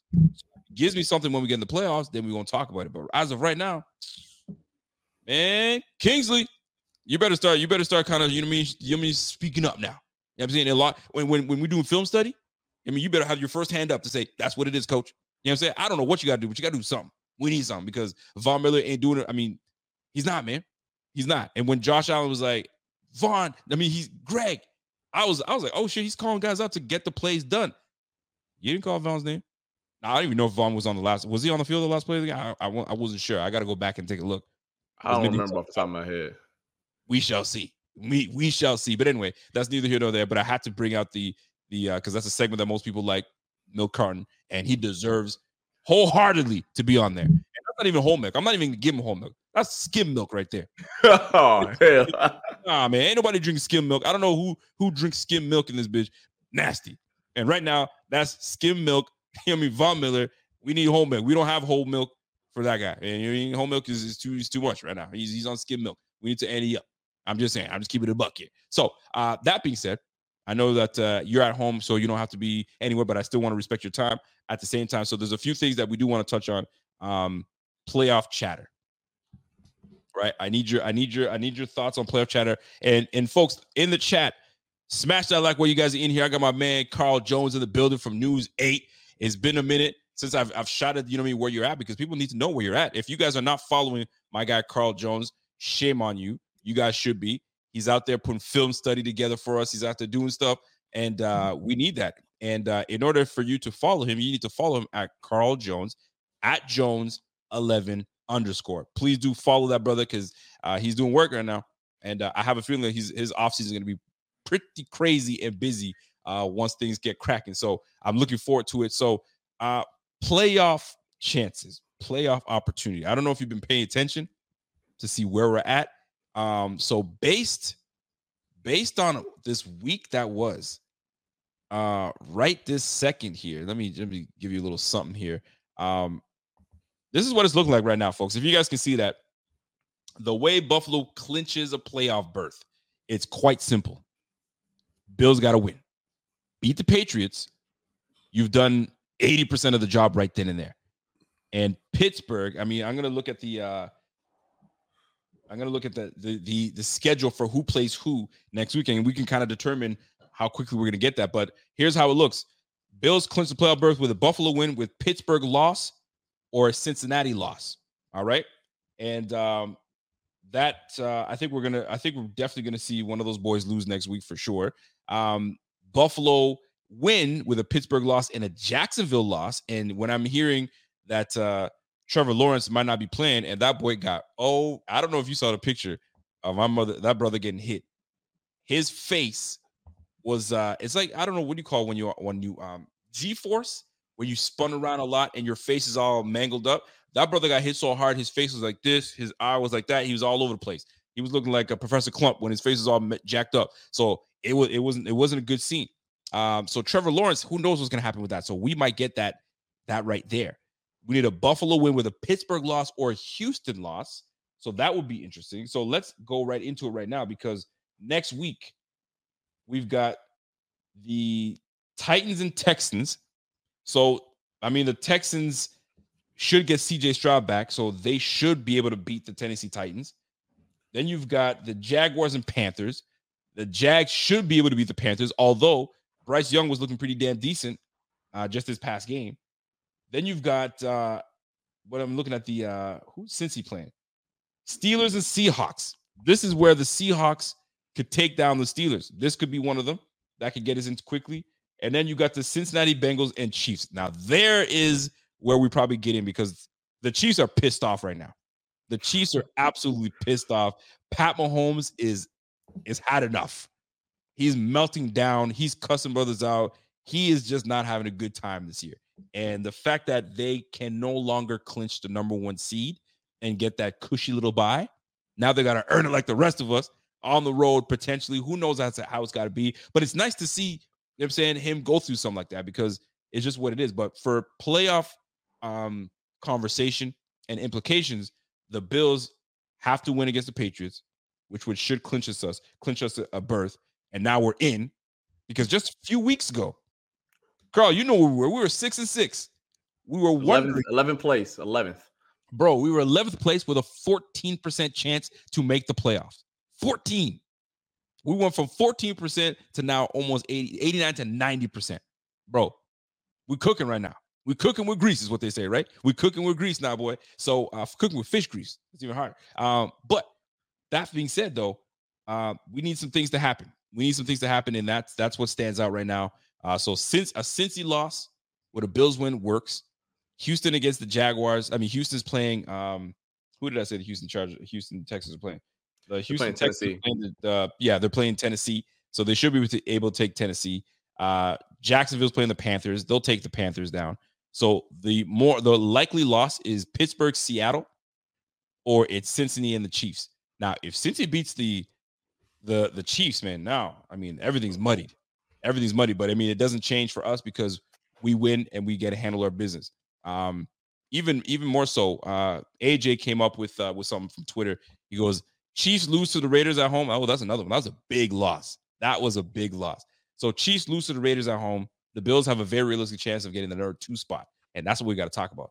Bills went out against the Patriots, Dolphins, and Dolphins lose to the Ravens, and it's very likely that they lose to the Ravens. And obviously, they got to lose to us because we need that. Ravens and Browns will battle for the number one seed. You kidding me? The the freaking Browns for the number one? Get the heck out of here. That's craziness. With Joe Flacco, Joe Cool. Ravens, Browns will battle for the number one seed. The Chiefs have six losses. Golly, six losses for the Chiefs. Bills hold the tiebreaker, which is lovely. What an insane event. Yes, it is. So that's the thing, man. We lost we lost to teams that we had no business losing, but then we beat teams that you know I'm saying that that are contenders. And right now, the fact that the Bills hold the the tiebreaker over the Chiefs is a lovely, lovely thing.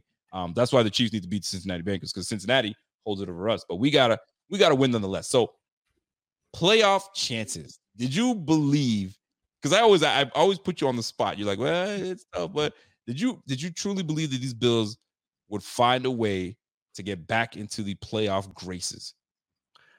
Two seed chances? No. But I, I told you all year, um, as long as you got 17, you got a chance. I like I always told you, like, hey, it doesn't look great. They keep turning the ball over, mistakes, drops, not executing right. But as long as you got 17, you'll always have a chance at the dance. Like that's just how yeah. it always works. Usually, when you have one of those ones, right, you usually don't miss the playoffs. I know the Ravens missed the last year, but Lamar missed the last like six or seven games. Um, same thing happened the year prior, I believe, with Lamar. When you got one of them ones, you you find a way at some point. Like it's 17 games is enough chance to um to some to somehow get in. So um, I mean I think it's very realistic that they do get the two seed. Um that Ravens team plays a very very violent style of ball that I just love watching. Like I'm a fan of the game first and foremost above sure, above sure. any affiliation of any team. I just love how um certain teams play and the vi- uh, the violence that the Ravens play with is just something that I just like I don't know. You don't really see that too often around the league, and the fact that they play like that in 2023 is just music to my ears. Um, so yeah, exactly, uh, exactly. Seven as long as you got 17. And look, look, I think the Chiefs are the greatest example of this. The Chiefs are the most dysfunctional offense I've ever seen. They can't line up right. They can't run around right. Uh, like for example, if this doesn't encompass how bad they are offensively, the Patrick Mahomes interception that they threw, I have never seen a, a receiver run a 10 yard hitch route on that smash concept in my li- life.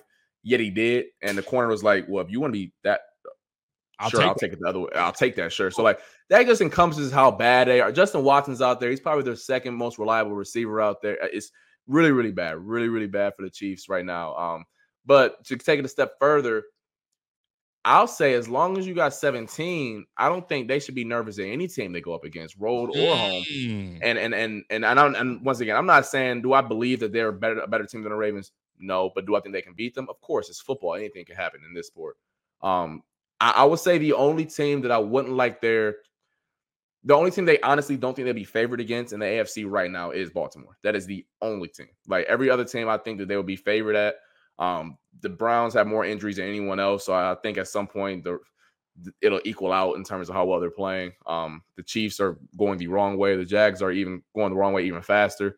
Um, I mean, the Texans are the Texans. They're banged up too. Uh, I, I know Stroud's out, but they're also missing Tank Dell. Nico Collins is nursing a, a calf as well. Um, outside of Baltimore, I think the Bills can get. They've shown in the past that they can neutralize Lamar a little bit more. Um, th- this is a team. I've always said as long as 17, you you got a chance. But defensively, over the past four or five games, they've played better. They've actually taken the ball away, which has been my biggest gripe. I know they didn't do it Saturday, but for the most part, they have. So I think that's the thing that's encouraging to see this last month of the year. Defense taking the ball away, getting stops, getting three and outs. 17 doing his thing. I know Cowboys game. He all he did was be the the the what do you say the group kid the kid in the group project who just get Right. the A and don't do nothing. But at the end of the day, we all know playoff time. You got 17. Let's go to work, and the Bills got that. It's playoff time. Let's go to work. That's really what it comes down to. So that two seed is definitely in play. Uh, we definitely have an opportunity. And right now, this is where you want to strike out. My man Bobby always said, listen, man, you can start the season off real hot. It's great. And then you can tail off. I mean, if you're going to get hot anywhere in the season, at the end of the season is when you want to get hot, because that's exactly what happened to the 07 Giants. The 07 Giants came in and we're like, yo, damn all that Patriots talk. Patriots, you know what I mean, having Randy Moss and this, and the third. No, we're gonna get in there and we're gonna back into the playoffs and we're gonna get that dub. And that they did. Um, so really interesting to, to to say the least. But uh, but here's here's where we are at this point, man. The the Patriots uh, are up next for the Bills, and uh, we have an opportunity to take care of business. And um, and uh, we should be able to get that dub. And it it actually makes life easier for all of us because I ain't trying to have a conversation about losing the Patriots and getting swept by the Patriots again. I ain't trying to do that. We've had years of being swept by the Patriots. We are done. Like like my man Antonio Pierce said, enough is enough. All right, let's handle business the way we need to handle business, and let's get the heck out of here and get that dub, and then we go into the rivalry game because right now the rivalry is back up. You know I mean? Bills Dolphins is back up, is back up and running, and Week 18 can't come sooner, and you know it's gonna be flexed. It's gonna be flexed, whether it's gonna be a Monday night game, Sunday night game. Um, I don't know which one I'd rather. I don't know. I think the Bills are better Sunday night, guys. Are we better Sunday night or Monday night? Because we gotta we gotta make sure that, uh, we have the advantage in a way. We gotta make sure, but we'll see how that all plays out. But uh, ladies and ladies and gentlemen, um, that's it for me and Carl right now because I got a few things I got to touch on on the back end. Carl Jones, always, always love. We're gonna keep doing this. We're gonna keep rocking out. Uh, let us let the people know what you're working on because I'm sure you're working on a few things with you and Thad and so on and so forth. Uh, what you got coming on? Yeah, the usual for those who uh new to the chat or whatever. Uh play defensive back at Q, so I'm always looking at things from a defensive back standpoint. So wasn't a lot, obviously, because Easton Stick really didn't push the ball downfield a, a, a shit ton, but just looking at stuff from defensive side of the ball, what they did, and see how the Bills could have been better, what they did really well. Um, so I'll be looking at that. Um, usually there was some communication on the back end, especially between the saf- saf- safeties, excuse me, that I really wasn't a fan of. Um, Okay. but I'll dropping that tomorrow. You're going to see my thoughts on that. And um, once again, I'm a big believer in. I don't know what they're doing because I'm not exactly in the room, but I use off my expertise, and that's where my opinion comes from. Well, I love every bit of it. And do me a favor while you guys, while you're in your film room, just just dabble onto the offensive side of the ball and find out what's going on with with Diggs. And Well, I, so here's I look at both things from a defensive back room. So I do look at the Bills' offense from a DB perspective. So I am looking at, oh, they're doing this with Diggs. They are doing this with Okay. Gabe and Kincaid. So I still look at the Bills' offense. I still grade it. I just look at it from my vantage point. Like, oh, I really like how they get Diggs open in this way, or I don't like how they get it in because I know, like, oh, damn, that's a DB, no. that's that's tough, or that's easy type of vibe. One one thousand percent. Uh, folks, do me a favor, smash that like before my man Carl Jones gets out of here. I mean, they're already showing you love, man. I mean, listen, I think this is uh this is this is huge. I mean, Carl Jones is becoming a star, baby. He's a star before our eyes. And we guess what? Before he becomes a huge meg- mega star, we got him here first. You know what I'm saying? We, we we're chopping it up. So he's not gonna forget about us when he's when he's big time. When he's sitting next to the Stephen A's. Never that, never that, never that. that's my guy, man. Ladies and gentlemen, that's my guy, Carl Jones. We'll salute to you, man, and uh, we'll definitely get on this uh, thing again. And hopefully, in in in, in we continue the good times in the winnings and uh, all the way up to the Super Bowl, man. So we'll we'll talk to you soon, brother. Salute to you, man. You be easy. Happy holidays. Yes, sir. Happy holidays to you as well, man. That's my guy Carl Jones in the building. And uh listen, it's not it's not brother uh the best. I, I like that man. I, that's that guy I, I mess with heavy, man. There's some there's some people that I've collaborated with uh, over the time. And I mean, listen, I get along with everybody. I don't got no problem. I got no beef with nobody. And uh, and there's some people that you get along with extremely well. I mean, and I've made connections, funny enough, just by this this thing that I do here. And uh and then when you meet them in person, it's like, yo, connection is like it's like nothing, right?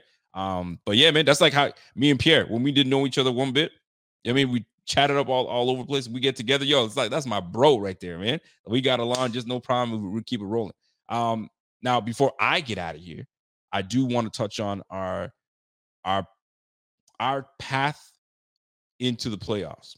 And you already know what time it is, man. We got to get to it. Let me share my screen real quick. And uh, we're going to go to the NY Times app uh, or website, whatever you want to call it. Um, and uh, we're gonna get right into that. Let me just share my screen. And by the way, uh, if you guys, um, if you guys are, are here for the very first time and uh, you guys are just wondering, hey man, like how do I, you mean want to support the channel and so on and so forth? Everything that you need to know is at supportbf.com. Everything is there. Our website's there. Uh, if you want to become a Bing Squad member, if you want to be want to be a subscriber to the channel, and uh, you want to be more of a of someone that you know, I mean donates every month and does whatever. Everything is there on supportbf.com. Um, listen, man, we ain't rich on this thing. I'll tell you that right now. So any support always, always helps. Uh, that being said, uh, let me. Uh, I gotta play a clip for y'all before we get into the playoff simulator because uh, Mister uh, FS1's only. Uh, let me get my clip here. Let me figure it out first. Let me get there for you. All right. Colin Cowherd had a lot to say about where these bills stand. And I wanted to play this clip for y'all so you see what's happening. So uh, let me play this clip for you guys and we'll get into the playoff talk. Check this out what Colin Cowherd had to say about these bills. Bills. People are not paying attention. Josh Allen is the least sack quarterback in the league. This is their best O line. James Cook, first Bills player with a thousand rushing yards in five years. For years, I've been saying they're too Josh Allen reliant. Finally, they're not, so I have to be true with them. Their O line's playing well, their run game's legitimate. This is the Bills team that is not completely beholden to Superman making nine plays a game. He needs to make about two. I like this version of Buffalo a lot. We've seen in recent years Teams catch fire. The Tampa Bay team did. The Rams team did. Teams catch fire. Week 12, 13, 14, they get the O line right. They finally get the run game right. I think the Bills are the team this year. Number two. Let me tell you something, man. This is when you know. You know I mean the Bills, the Bills are catching fire right now. You know, I mean? this is when you know the Bills are catching fire because now you got Colin Cowherd saying, "Hey, they're not so you know, Josh Allen reliant and this and that and third. And I get it. This is media. Media is tough. It's tough to do on a daily basis. I mean, opinions change all the time. And I hate when people say, well, aren't you the same guy that said this this year and then that? Listen, fan, opinions change all the time. Things change, right? So um, you got to give these guys at least a little bit of credit on on knowing that. But um, I do want to share something with you guys uh, before we uh, we we talk pre- playoff talk and, and all that good stuff. And um, let me just uh, share my screen first and foremost. So, first and foremost, uh, if you guys have been listening to, I mean, the Buffalo Fanatics for some time now, you guys would already know that uh, my guy Pierre his thing. Again, we have Josh Allen. Anytime is good time.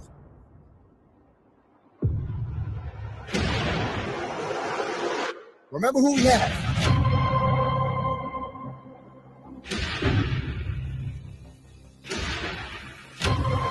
What I say, big fella? Remember who we have. Golly!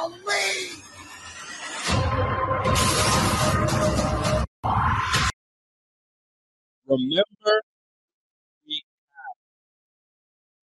Remember who we have. Y'all need to listen, never forget who we have. Remember who we have. And what you guys need to understand is y'all I was just t- I was what was I just doing? I was just sharing you guys our website, right?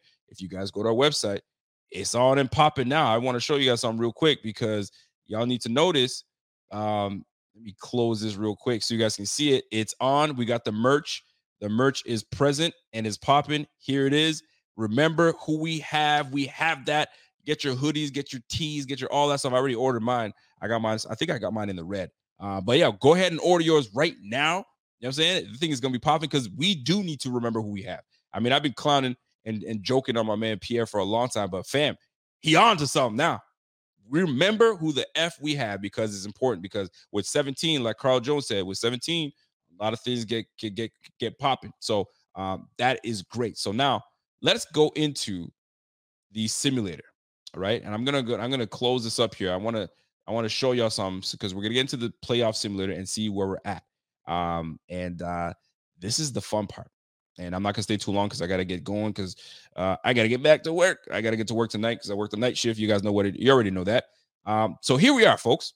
We're sitting here at a wonderful 89% chance to make the playoffs. Fam, we didn't have this opportunity last time. we were sitting at a 14% chance to make the playoffs, and we were wondering and finding all the places to find ways to to make it work. Right? If we win this game and lose that game and do this, now win out. Win out, and that's how we do it. By the way, smash that like for my man Pierre, and go ahead and support us. And if you want to, obviously, because you guys don't have to do a damn thing. But if you show love and you appreciate it, that's what we that's what we do. We do love and appreciate that. So let's look at this uh the simulator here, folks, before we get out of here. All right. So here's where we stand. At 89%, this is how we make the playoffs. Making the playoffs, this is how we do it. Now, we already know what needs to happen. We got to win out next week with a with a Cincy loss, a Texans loss, a Steelers loss. We're in. We're we're we're locked into a playoff spot. Now, whether we get the sixth seed, the seventh seed, seventh seed, doesn't matter. The point is, I don't care who we play. It don't matter who we play because we've we played the Chiefs before, we've beaten them. We, it's not like we've we've never taken on the Browns before. We've taken the Browns before. We've taken all these teams before, right? And we've done work with them. Ravens, same thing, right? Defensively, it's just a, it's a matchup based league, and matchups we match up well. Now, there's still an 11% chance that we miss the playoffs, but that's not going to happen because we're winning. We're winning against the the Patriots, which brings us up to a 98% chance. Like I said, and it comes down to wifey keeps calling me, and she should know damn well that I am actually on live. And I got to text her to tell her, girl, what you doing? um, I got text her. She's like, I'm live, girl. She's like, she's at she's at her parents' place right now, and she's she's like, can you call your wife and tell your girl to go home? She thinks I got somebody. It's not funny. Female's like, yo, why aren't you answering my phone call? Uh, cause I'm busy doing something, girl. Come on now. Now I'm about to tell her, text her, be like, yo, I'm live. She's like, oh, yeah. And now she's gonna come online and say, my bad, folks. I know her. Anyway, let me continue being rudely interrupted by my wife, uh, thinking that I got somebody over. Look at that. Huh? She thinks I got I got a new haircut, so now she thinks I'm all horned out. Y'all better chill. But anyway, Bills 98% chance. All right, with one win and obviously a loss. Obviously, we beat the Dolphins. We're in, but we already know that part. All right. So my thing is, how do we get the number two seed? That's the big one. So as of right now, getting the number two seed with with obviously with just sitting at this week, we're at 21% chance to get it. So what has to play and what has to fall our way? So let's start like this. Let's get that win against the Patriots. Our odds don't really change as much, three couple couple percent, few percent. And then let's jump into beating the Dolphins. Now, we beat the Dolphins, we're at a 59% chance to get the number 2 seed.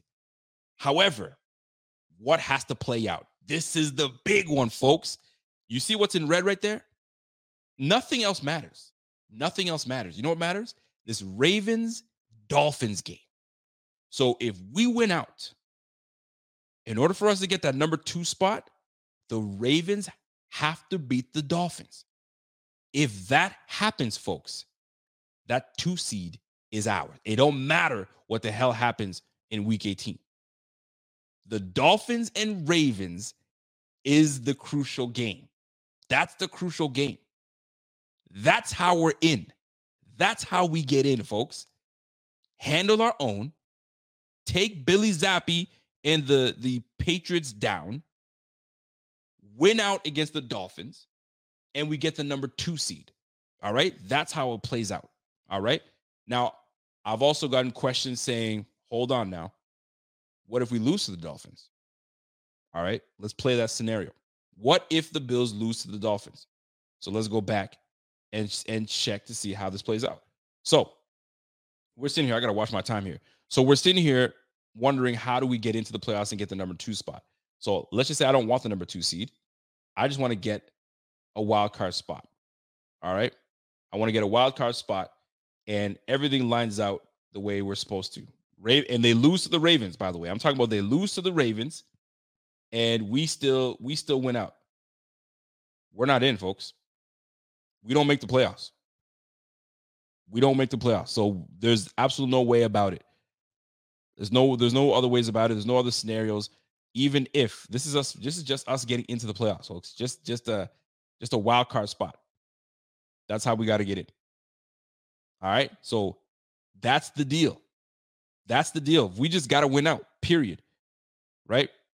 Bills beat the Patriots. Great. That's great and dandy. That don't mean shit. Dolphins lose to the Ravens great and dandy. That don't mean shit. We need to win out. We need to win that thing and go from there. Hold on. I don't know why this is all screwed up now. Let me see. Make sure, make sure it makes sense here. So we lose to the Dolphins. Let me just put it that way. Hold on a second. Hold on. What the hell just changed here? Hold on now. That's that's screw something. Okay, we get the wild card spot. Okay, it didn't refresh. It didn't refresh. That's why. Okay, so obviously Bills got to beat then. Then we got things that need to happen. So here's now that makes more sense now. Now now we're cooking now. So what's crucial is this game right here, Bengals and Chiefs, right? If Bengals, yeah, we're still in no matter what. I don't care what. And we done. We can lose to the play. We can lose to the Dolphins, and nothing ain't nothing gonna change. Nothing changes. So to me, that's all I need to know. So win the damn game next week, and we ain't got nothing to worry about at all. It's all about getting the two seed. So let me recap on how this how this all works out for us, folks. Win next week, and Steelers, Texans, Cincy. Either one of those teams got to lose. We're in. Even if we could, we and even if we lose to the Dolphins, we're still in. Now it's about seating and where we sit. Now, I'm not Kenny boy. I'm not gonna forget your super chat, brother. I got you. Um, and last but not least, how to get a two seed? Very simple. Bills win out. Ravens beat the Dolphins. So that tells me two things. It's a, it's a, it's a, we're double dipping here. So not only do we win the division, then we get the two seed. And if we get the two seed, it's that trifecta.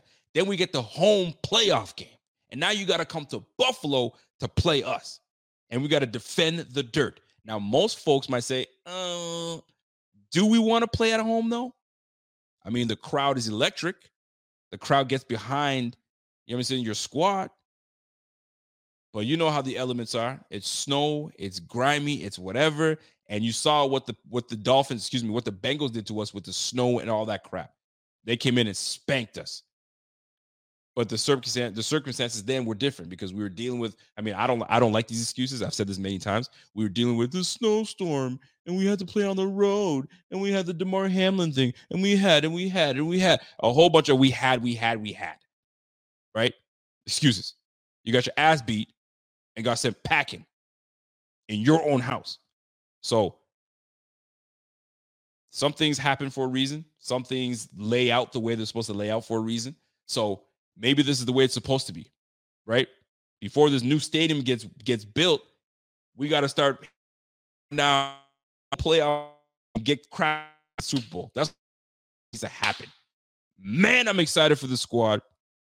And we have an opportunity, one game at a time. We cannot let the Bill Belichick led team squander this shit for us. We need this win. Point blank, period. We need that shit. That's it. Now, before I get out of here, by the way, smash that like. If you guys are new to the channel, you guys already know what to do. If you guys haven't, do me a favor, by the way. Download, download the, the Bleacher Report app. Download the Bleacher Report app for your boy.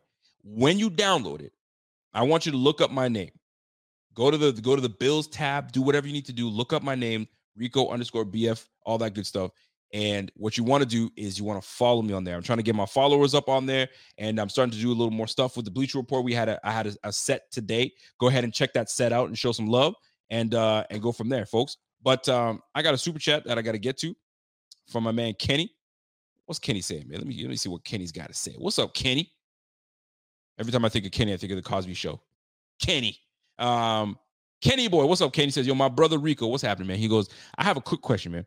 I'm starting my Bills podcast as we speak, and I wanted to know which software you use for your videos. I don't want to waste my money on a bad software. Um, listen, man, keep things simple. Go just just get so go to StreamYard and you can go on StreamYard. StreamYard is where I do all my stuff here. Go on StreamYard, and that StreamYard allows you to now go live from multiple places from your Facebook, from now Twitter. You can use on Twitter. Uh, you can get it on Instagram now, and you can go. Uh, what's the other one I'm missing? I'm missing one more. Um, yeah, Twitter, Facebook, Instagram, and uh, and Twitch.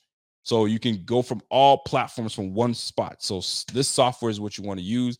It's user friendly because in my ass, I am not tech savvy. I, I don't I don't have the patience. I, am smart enough to get everything, but I just don't have the patience. I lose patience. One mistake happens, I'm done. I'm not. I I, I need simple. Get going. Let's let's get this cracking, right? Uh, but yeah, I have my my own things I got to work on. But yeah, that's the software you want to use, and once you do that, you're straight. The one piece of advice I want to give to everybody: if you're gonna start your podcast, two things you got to get down right: microphone and your camera. Those two things have to be because anybody trying to watch you if you sound like shit Anybody trying to watch you if you if your camera is grainy and they're like, yo, I'm not interested. You gotta you gotta have those two things correct. And then you work on your craft and do all those things afterwards. But I mean, step by step. You don't want to go and pay all that money and and you, you know I mean you rough at the craft. you know what I'm saying? So then you would be wasting your money straight up and down. By the way, big shout out to my man Robert Aldrich. Salute to you, just became a Bing Squad member. Support. Love every bit of it. And if you guys want to follow what my man Robert just did, he just went to be supportbf.com. He saw everything that needs to be seen right there and handled business. So that being said, Jerry Bennett's like, yo, ring that bell, man. Yo, my bell's in the other room. But you know what I will do? I will do. it ain't the same, but you guys already get it. Bing squad, bing, biggity, bing. Haven't said that in a long time. So uh, let's go. Let's get out of here. So, folks, that's my time. Appreciate you always. And you guys don't ever have to be here. You know what I'm saying? Rocking with BF because there's all these other places that you can be and listening to, but you guys are here and I appreciate it. Never goes unnoticed and never goes uh, unappreciated. It really is appreciated. And uh, salute to my wife that thought that I had somebody over hanging out with me while I'm here on a live stream. The only the only people I'm hanging out with my, my folks, you mean the BF squad. That's what it is with your jealous ass. Jealous Jenna's back at it again. if you guys know, you already know. So that being said, folks, I'm out of here. You guys have yourself a great one, and uh, we'll catch you guys again uh, Friday, Friday show, and uh, we got a big one, a 1 p.m. game. So that'll be nice. It'll be a change up, and uh, handle business against the Patriots, and then we'll have some good news to to to even clinch the playoffs with a loss from the Texans, the Steelers, or Cincy. So next week is a big week. Next week is a massive week, but we just have to handle our business on our own. So if you guys have not smashed that like and subscribe to the channel, go ahead and do that. And that's my time. You guys enjoy yourself. Have yourself a great week. Have yourself a great night. Happy holidays. And I uh, hope Santa was good to you. And uh, we'll crack it up and go from there, man. So until next time, it's your boy Rico. It's the Buffalo Fanatics. And uh, we will catch you guys on the flip side. You guys have yourself a fantastic evening. And uh, it's your boy. I'm gone. Let's go.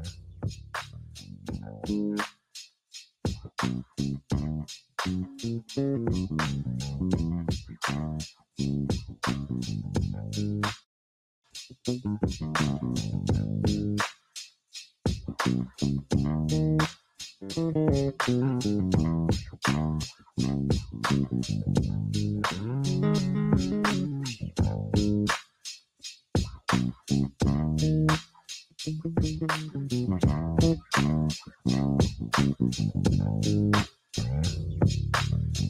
mm-hmm. you